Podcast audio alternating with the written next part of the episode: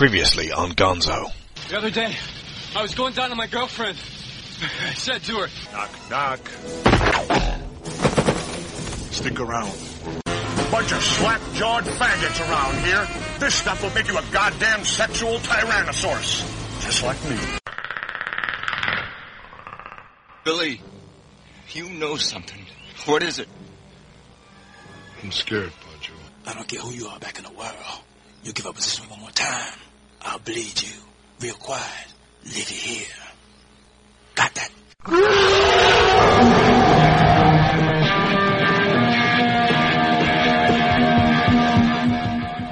Digital Gonzo, episode 48, dated November 24th, 2011. Predator 2.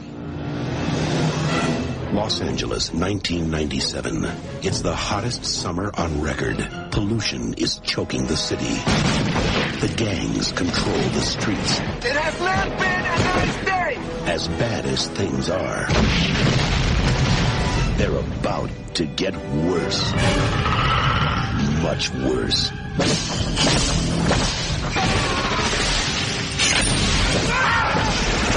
You don't know what you're dealing with. Otherworld life forms, drawn by heat and conflict. He's on safari. Lions. Tigers. The bears. Oh my. Danny Glover, Gary Busey, Ruben Blades, Maria Conchita Alonso, Bill Paxton. Predator 2. He's in town with a few days to kill. Now, Neil, you've expressed repeatedly that Predator 2 is your favourite of this series, so you have the floor to wax as lyrical as you like as to why. In just a bit after I give a few facts. Okie dokie. This was made three years after the original. Dutch was initially supposed to return, uh, but Schwarzenegger decided to opt for a sequel to another of his 1980s sci-fi adventures. You may have heard of it. Anyone? Terminator 2. Terminator 2 Judgment Day. Good choice, honey.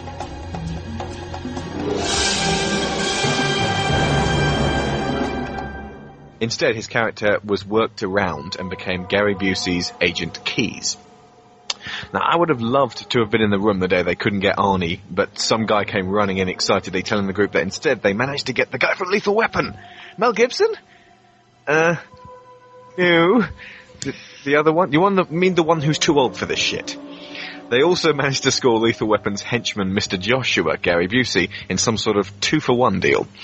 This was directed by Stephen Hopkins, the illustrious director of Nightmare on Elm Street 5, The Dream Child, and he went on to film Blown Away, The Ghost in the Darkness, Lost in Space, half of the first series of 24, and The Reaping. Okay, so there's some good movies in there. Yes, I actually quite like The Ghost in the Darkness. It was about Val Kilmer and Michael Douglas defending themselves against lions in Africa. Or as I heard it put the best way, Jaws with paws. Nice. it's a forgotten movie that no one ever talks about The Ghost in the Darkness. I've got it. It's Okay. excellent. Oh, okay. Um, but sim- similarly, The Relic. Has anyone ever seen The Relic?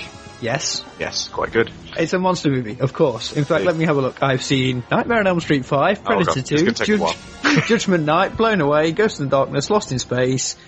Uh, You're a relative Stephen Hopkins fanboy, I've seen most of those, to be fair. and you do like you do like a bit of 24, don't you? I do. Not as much as Mr. Bachelor, but yes, I do like 24. Okay. And uh, just before you do your thing, just to set the scene, this film takes off in the far-off future world of 1997, when Los Angeles is being torn apart by gang warfare. Interestingly enough, two years after this film was made, tensions between the police and local gangs erupted into real-life riots in LA. Which is one of the reasons for the setting of this movie, uh, because at the time tensions were Yeah, they were incredibly high. that way already. So uh, yeah, it was a pretty grim place to be in the early nineties. Okay, right, uh, Neil, go for your go for your life. Why? T- tell us. Uh, it's not so much to convince us, but uh, tell the world why Predator Two is actually really, really good. This is the reason why I stand up for Predator 2 a lot. I think Predator 2 suffers the same problem that Halloween 3 has. Now, Halloween 3, Would that be Season of the Witch? Season of the Witch, which is... Not to be confused with Season of the Witch, which came out last year. Oh god, yes, it gets confusing. But Halloween 3, people wanted, we were expecting one thing and got something else. And this is pretty much what happened with Predator. You know, people love Predator. Don't get me wrong, I love Predator 1. But and of course, obviously they wanted a sequel. And I, I should imagine a lot of people wanted to see it take place instead of in the jungles. They wanted to, you know, the natural progression is take it to a city. All makes good sense. Where I think people don't like it is the fact that obviously you swap Arnie for Danny Glover, and it is a big change, That is, yeah. absolutely huge change. But I really like this world that they set up in this. Yes, it's an LA that has gone to shit. It really has. The gangs are pretty much running the shop. The police are underpowered and undermanned and just Again, much like Robocop, actually. Interesting that we mentioned that one. yeah. Hence why this film is so high in my dark futures list. But um, you know, The dark future of 1997. well, for the time it was. oh god, imagine it. I'll be 17. What'll it be like? I, I should imagine if you were in LA at the time, this this movie was made. The tensions. This was probably quite believable, Yeah. Yeah. with the exception of you know the the alien going around killing off drug dealers. But There that, but yeah. Apart from that, it's a documentary. But yeah, I, I mean, this was the first Predator movie I ever saw, and this has got some of the, this has got almost as many memorable moments in it as the first one. You know, we talked about the gunfire scene and things like that. Well, this has got the Predator, you know, and the lightning holding up the severed skull. It's got the whole warehouse scene and the demise of Gary Busey, which is pretty excellent. Uh, interjection is not a severed skull. It's not been severed from the spinal column. In fact, very significantly, it's one of those spinal column moments. it's the spinal It's column severed from the body, yeah. with lightning, which just makes it Plus cool. lightning. Yeah, lightning just means cool. Oh, do you remember the trailer? It went, uh, I'll see if I can track it down, but it went, he's in town with a few days Days to to kill. Oh, yes. yeah, I, I like I said, this is the fir- and another memorable moment, and this is one that a lot of people remember, is him dropping into the alley, into the puddles, Oh, yeah. and slowly walking, and the cloak. Well, um, slowly stamping towards King Willie, like, just, you're like, hey, King Willie, it's a me, the Predator. I don't know why he's Mario. Some twisted form of Mario. People remember King Willie as well. It, it, it makes me laugh how people want to hate on this movie, yet you remember so much of it. And this also introduces a lot of the a change up in the weapons. You've got the spear, Mm-hmm. you've got the I want to say discus, but I suppose that's not right. Crawl. A flying disc? It's not a crow, but it, the Aerobie, the novelty flying disc. Yes, uh, you know, it's uh, which all comes into pr- Yeah. uh, play in the warehouse scene, which again is probably Meat house. Oh, hang on. What's the word? Slaughterhouse. slaughterhouse, which is Literal slaughterhouse. Aptly named. Thank you, but uh, there's also a lot more, a lot more. I admit this is a lot more set piecey. Um, you know, you have uh, where the they find the bodies at the beginning of the movie and can't quite figure out what's going on. You've got the train sequence as well, the subway train sequence, which Yeah. good. I've got something on that in a bit, but yeah. You've got the the slaughterhouse, and you also have, and this is what most people remember this movie for: the end when you see the trophy cabinet. Uh, actually, uh, if you the you you mentioned something in uh, the last Predator show, Matt, uh, about that trophy cabinet. I had to cut it out because when I went back and looked in the film, I couldn't see it. But you're just going to have to go ahead and, and give me that rumor again. Uh, yeah, it is rumored. Now, Alex, you say you looked and you, you didn't see it. Yeah. Um, I think I've seen it in a behind the scenes thing. They point to it. They do point to it. In there, you do clearly, everyone sees the pre- the, the alien skull, which, hmm. of course, sparked the rumors for AVP. If only we had known. Hmm. If only. But also, in there somewhere is meant to be a Terminator skull. Which implies that the Predators go to the future and kill Terminators? I think it's just more the fact that, you know, special effects, same special effects houses, Sam you know, yeah. Just had a skull lying around, yeah. we had a skull, stick it in there, no one will notice. What about the alien one? Uh, well, they'll just want a sequel. Again, I say, if only we had known. Yes. Our folly. Uh, anything more on why Predator 2 is in fact great? Um, I like the characters more in this. Uh, they actually have characters for a start. You know, Okay, right, that's debatable now. What, explain how they have character. All right, so in the first movie, we pretty much have the standard army ma- uh, army guys with little uh, little characterization. Whereas, like for example, with Danny Glover, you've got that that lieutenant that's just almost falling apart. This this thing has stretched into the limits, and he doesn't know whether or not he can handle it. You've got the new guy, uh, played by um, Bill Paxton. Bill Paxton, the cocky guy, Jerry, yeah. Who you know thinks he's all that, and then someone finds out not when it comes to predators he isn't. You have uh, obviously the- a, a fairly strong female lead as well. Fairly strong. I'm not putting her up there with Ripley. Don't worry. Yep. But to be fair, you compare this movie's female character to Predator's female character, and she's better. You just want to, you, it's just because you don't like this movie. That's why I'm getting all this. I think this also has more kind of moments, with, especially with the, the, we get a lot of upside down hanging bodies in this movie. It gets a Usually bit- without the skin. gets a little bit carried away in that one. And King Willie is just a, f- he's a memorable bad guy. Even though he's not the main villain of this movie, he's memorable. Although you do feel kind of cheated. In that he, he gets he buys it within two minutes of being on screen. Yeah, he gets off. Well, he gets off, but we. But he has such a great it. theatrical moment. This creature is from the other side, the spirit world. He's very voodoo man. You know, you could often half imagine him pulling out voodoo and trying to take it on, but he tries to take the Predator on and it doesn't go well. I really love this movie. I honestly do. I will watch this one over the first one any day. I really will. Now, whether or not it is just a simple fact, you tend to find that, or I tend to think it is that the first one you see is the first one you love. And obviously the first movie I saw was Predator 2, so I absolutely love this. Plus I've got a thing for sort of that, uh, late 80s, early 90s, really nihilistic future type movie. So this is really up my street, you know, with LA going to hell. And, you know, it's gone so far to hell, the Predators turned up to go hunting. Plus, I think you also get a slightly more insight into the Predator in this one as well, especially when it comes to uh, the train sequence and why he doesn't kill Cantrell. Matt, your thoughts on Predator 2? Um, I, I like it. It's a good film. I, I wouldn't say I prefer it to Predator, but again, I saw Predator first, so I think I'd agree with Neil. There's a certain amount of preference for the first one that you see. Um, there's some good ideas in it. I think that the the basic team of characters is slightly less silly than in the first one. Because in the first one, they're supposed to be search and rescue guys. What the hell does a search and rescue team need with a minigun? It's not very case- searchy or indeed rescuey. In to case someone's leg is trapped and they need to shoot it Well, out of there. no lateral, extremely lateral thinking, I suppose.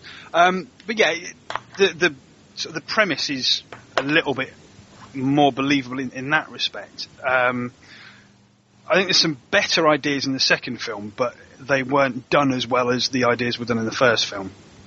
And uh, there's just a few things about this film that don't quite sit right. The dubbing, I don't know whether it's just the, the, the DVD I've got, but the dubbing is really bad in places. It is at times. yeah. Particularly Leona Cantrell's voice is dubbed really oddly. It sounds like someone putting on a, a Hispanic accent, dubbing over her lines. I don't quite know why. It- Um, it's quite uh, possible that that is what they did. Or yeah. that they were just She doesn't sound really Hispanic enough. This Hispanic woman doesn't sound Hispanic enough. Get someone Yeah. to sound more Hispanic. That's what she Um, sort of turned over and said, all right, let's blow this pop stand.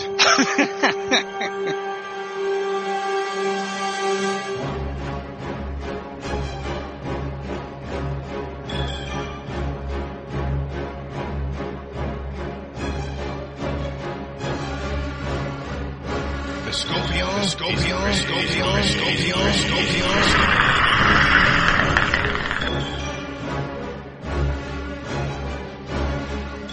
With Cantrell, it almost seems like they wanted to get Jenette Goldstein, uh, who was Vasquez in Alien, so that they could reunite Hudson and, and Vasquez, who were quite an amusing team to play off against each other. But uh, Goldstein was actually doing Terminator 2 as well, because she was uh, John Connor's stepmother. So maybe they just went for this one instead. I, I could be wrong. It- yeah, I mean, it, it seemed to be the same sort of incredibly strong female character, really sort of gung ho, almost almost masculine woman in a way. There's even that same sort of interplay where uh, he, he goes, "Hey," she goes, "Hey, how are your balls?" And he goes, "They're fine. How are yours?" Which is pretty much exactly the same as, "Hey, Vasquez, you ever been mistaken for a man?" No, have you? It's it is it's the same it's the same thing. Uh, it, it, and, and to be honest, it does work as well. Um, the the relationship between uh, Jerry and Leona is, is probably the, the strongest in the entire film, really. Certainly by the end, towards the end, you can tell that, that from a from a frosty start, they have become really good friends, and she's really understood that everything that you see is just a front. Underneath it, well, he is a good guy, and he is really, really good at. He's a really good cop, and and there's a, a lot of respect there at the end. Um, I yeah, I thought it was probably the, the, the, the one of the best the best bits of the script. To be honest, was was the interplay between them. Are we talking about character growth here? we are, we are amazingly. Uh, it's, not, it's not. It's a bit. It's a bit ham-fisted, but it. And again, the dubbing doesn't help, but it's there definitely. You know what? I'm a little bit more convinced than I was when we first started talking, from both of you actually, that there's a little bit more to this film than I I will admit, you know, this film would probably have been better in the hands of a better director. He really would have been. Um, maybe because you know Stephen Hopkins hasn't got the greatest list of films, and by no and by no means has he done bad films. Blown Away is a pretty good film. Ghost in the Darkness is a pretty good film. This He's one, not done anything which really set the world on fire. No, He's um, not a Cameron. He's not even a, a, a McTiernan. Yeah, uh, you know, McTiernan is a very good director, and to step into those shoes is not an easy job. Especially by this point, what he did, he'd done two movies, and one of them was Nightmare on Elm Street Five. Not the worst, but by no means the best. So it's not an easy job. Maybe in the hands of a different director. Also, do you know who uh, was producer on this one? I don't know if he was the producer. on the Joel first- Silver. Yeah. He likes kabooms. And he is not renowned for having the, the smartest movies of all time. He's, Man and Robin. yeah, he's kind of like Jerry Bruckheimer's slightly less intelligent brother. I thought that was Michael Bay. He, he also produced The Matrix, so he has occasionally struck it, struck it right. So, Yes, there probably there's probably directors that tell him to go away. yeah, just just go and count the count the Benjamins. We'll tell you when we need some cash. Okay. It was the Predator's physical actor Kevin Peter Hall's last screen appearance as he died shortly before it was released, although he did convince several of the LA Lakers to appear as the other Predators on the ship with him. Which works quite well because when you Yeah. see the rest of them, you're like, oh, Oh, shit. shit. Eagle-eyed sci-fi fans may recognize Keys man Agent Garber as It's uh, Adam Baldwin. Adam Baldwin, better known for his role as Jayne Cobb in Firefly and Serenity. He's turned up in a whole bunch of older movies, and you're just like, that's that's Adam Baldwin. Okay. You might actually have to reference Chuck now because some people may not get the Firefly yeah. reference. Yeah, he's John Casey and Chuck as well. If you don't get the Firefly reference, go watch Firefly, come back, we'll talk later. right. There's one scene in Predator 2 roughly akin to the zombie baby moment in the 04 remake of Dawn of the Dead, which Neil James Carter and I discussed in the Kid Dog show a few weeks ago. Uh, that, for me, is the jump the shark moment. Can you guess which bit I'm talking about? Is it the seeing the baby? Uh, it's it's the lead up to that. It's when the Predator, not content with taking out the Colombian cartel, Jamaican Yardies and the cops caught in the middle, goes after a train full of civilians. Uh, now, yes, they are armed, and some of them are crazy, but this is a giant elongated barrel of fish moving at speed on a rail. It represents no threat to the Predator as he calmly marches through the darkened carriage, dealing out vicious ends to the panicking people. It's a million miles away from the stealthy, crafty, and cautious hunter in the original. There isn't a wisp of warrior culture on display here. This guy is just a thug and a bully. The clear lack of understanding on the scriptwriter's part, apparently, as to who and what this thing is, is ably represented in the moment when Bill Paxton's Lone Ranger Jerry Lambert stays behind to hold him back and fires repeatedly and fruitlessly at the stalking shape in front of him. But no problem with Jerry staying behind and doing having a last stand. It's the fact that he shoots directly at him and hits nothing but air. He's not an agent. That's not how the shift suit works. They bend light, making you invisible, not intangible as was proved in Predators when Nikolai shoots a Predator point blank and hits him in the shoulder, making him roar. Jerry should have shot him successfully six times in the chest. Also, since they bend light and the creature is enveloped in darkness, there should have at least been flashes of time when you can actually see him. The single nod to a shred of nobility in the creature is when he catches Vasquez light detective Leona Cantrell and finds out that she's pregnant, sparing her life along with that of the kid with the plastic Uzi 9mm at the graveyard. That is what's so puzzling about the train sequence. It makes no sense for a being who has some respect for innocent life to behave in this manner. A character inconsistency repeated in Aliens vs. Predator Requiem. On a final note, for the unborn fetus to have had a heartbeat that loud, Detective Cantrell would have had to have been at least five months pregnant and already definitely showing. In short, they'd have taken her off that particular beat. I can honestly say I can't actually defend the train sequence. To me, it always has felt shoehorned in. It's overkill. It's It, literal it does feel shoehorned in. It, like you say, it doesn't serve a purpose. It, it, it actually sort of contradicts what we already know and have seen from the Predator. And I Mm. agree. The only way you could describe it is maybe he isn't just going after the gangs because we see that, you know, because LA's so dangerous, everyone's Yeah. just a little bit nuts and armed. I mean, it, he must. The, the way they could really have explained it a bit before is just to have the predator just observing people going in and out of subways and going, "He's got a gun. He's got a gun. He's got a gun." I wonder what would happen if I just sort of jumped in there. But the issue is that the predator doesn't feel like he's in danger at all. And it's he's just sort of marching around going, "I kill you! I kill you! I Yeah, kill you!" the only the only thing I can think of is that he's actually following the two coppers in there and he's hunting them and maybe it's just the fact it's a case of there's innocent bystanders that's why it happens but yeah that scene while looking cool in certain respects it does feel very shoehorned in Mm. It's kind of nasty as well. It's like, Jesus, man, you didn't have to do that. it's it's nasty but it's not mean spirited we will get to mean spirited when we do AVP 2 yeah. Oh. Yeah. and I lose my rag yeah, okay, yeah. I'm, I think I'm going to be with you with the rag losing at that point. Right. In both the original Predator and Predators, the Lion in the Jungle, Dutch and Royce, and the Hunter develop something of an estimation for one another, and on some level a grudging respect. Harrigan never seems to get that, actively calling the Predator pussyface. In fact, Harrigan is one of my biggest problems with this film. Unremittingly grim and cantankerous without being likable, funny, professional, or particularly physically impressive. We know nothing about this character from beginning to end, yet there's no mystery either. I see a toss-up between a much strained wife, which would have been interesting and at least given him a second dimension, or like Detective Somerset in Seven, an empty apartment to take nightly shelter from a cruel and heartless city, which would also have given us some key character depth. I think the only thing you really get out of uh, Harrigan is his feelings for Danny. Danny boy. I've just seen Hannigan as a burnt out cop. He's just burnt out by the environment. It's worn him down to that point where he's he is that he he is nothing more than just a shell of a man because of the world that he inhabits and the people that he deals it deals with on the daily basis. I think all it would have taken would be one scene where he sits down with Jerry after he's, you know, sort of to mirror that first scene where he sits down with him and goes, "Welcome to the slaughterhouse, kid," or whatever he says. Is basically, look, this job is shit. Who the hell transfers to come here? You, you know, I don't want any heroes on my force. You are going to get shot at. I Um, have a, I have a bit of trivia for you that links this movie to Predators. Uh, go. So you know that Laurence Fishburne is in Predators. Uh, yep, Noland. That character was originally meant to be Hannigan. Oh. Actually, that character was originally meant to be Dutch, but I'll get to that in a bit. Well, I heard it was meant to be Hannigan, so I think they probably went, let's see if we can get Schwarzenegger. No. See if we can get Glover. No. Fishburne? How did you get to Fishburne? yeah, that does make sense. Although Um, he is really good. But yeah, no, just just one scene where he sits down with Jerry in a bar and goes, "Look, when I started this, I actually thought I was going to make a difference, and just to give you something."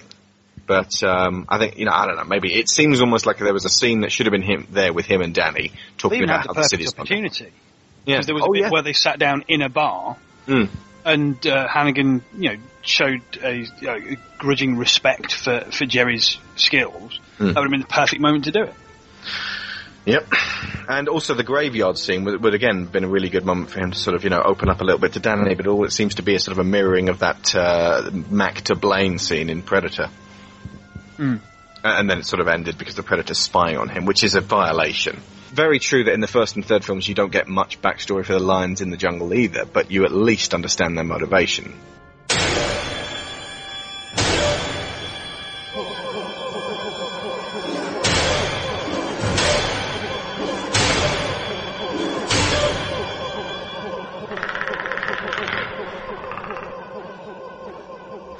The music absolutely sounds like Predator, but Silvestri arranged it while he was in the middle of scoring Back to the Future Parts 2 and 3, so that he must have been rather busy. I say arranged because it is nearly identical to the score for the original film. There's less of the quiet, creeping music because there's less of the tension and waiting in the film. And there are occasional tribal overtones which sell 1997 LA as a concrete jungle. But the basic framework of the tracks are exactly the same. Would have been nice if there'd just been a bit more of an urban hip hop or Latino beat to a few of the musical themes, just to give it some personality. Uh, in the end, it comes off as being a bit half-assed. If you've got the uh, soundtrack to Predator 1, just reorganize it, and you pretty much got the soundtrack to Predator 2. Yeah. And some might even argue predators. Yes. Mm-hmm. Ultimately, Predator 2 is not a terrible film, it's just crude and nasty at times, though we do learn a few interesting things along the way. One, there's more than one of these guys, and they each look and behave differently. Some are more honourable than others. Two, they have many more weapons than the plasma cannon and the wrist blades. Three, they can see across more spectra than heat vision. Four, they will not kill pregnant women or children. Five, they can be rather cowardly when things don't go their way. Six, they've been visiting us to hunt for a long time. Seven, when you can earn the respect of the tribe, they will spare your life, even though your continued existence would leave vital evidence of theirs unaccounted for. And eight, they have hunted the xenomorphs. Which is not you, which is just something you see. It's never even mentioned, and it. I think it may have even just been put in there as just of a, you know, just one of those things that the prop guys do. Hmm. So Well, they, they put it centre stage. It's only for a few seconds, but it's like, hey, hey, hey, folks. Ultimately, it would appear that this creature is a bit of a loose cannon and a bit sloppy, taking too many risks and appearing at times blood drunk. His more hands-on approach to weaponry suggests that he's a little older and more experienced than the first creature, but still hasn't learned the self-control of age that future screen representations and indeed the rest of his tribe here display. He seems to have less to prove than the first one, but also seems like a bit of an asshole, uh, and most likely something of a bully among his peers. Hey dude, I killed 52 humans today on a train, what'd you do? Net result, he gets what's coming to him. He gets shot, gets his arm cut off, and then he gets a throwing disc in the chest. He leaves behind him a stack of corpses, an embarrassed tribe, and one hardened, miserable cop with a flintlock pistol who clearly, at a later date, got picked up by the Yutani Corporation for questioning regarding the creatures. maybe Maybe. I I refuse to see those other movies as part of this franchise, It, it, and I, don't hate the first one. I don't. Actually, I don't hate the first one either. I think Paul and I have, have uh, clashed on this because Paul hated the first one but found the, second one somewhat amusing. The second one, no, saving it, saving Yeah, it. saving it, save it. but like, look, the point is that while the first movie is in the hands of a very good director, and we like we said, it's very well paced. It's the setup all pays off. This is not the best hands it could have been, but, but by no stretch of the imagination, is it a bad movie? But everyone seems to hate on it, probably because the fact, you know, there isn't an Arnold Schwarzenegger, uh, the, you know, and it's a very different style of movie. Now, I wonder if there'd been as much hate on it if it had been Schwarzenegger in the lead, and st- but still pretty much the same as what we have here. Probably not. I think people would have just, you know, like, in all seriousness, I think Arnie might have made it a little bit more fun. Because it seems, at times it seems that, well, it doesn't seem like Danny Glover's having any fun at all. I, mean, Predator 1 isn't exactly fun.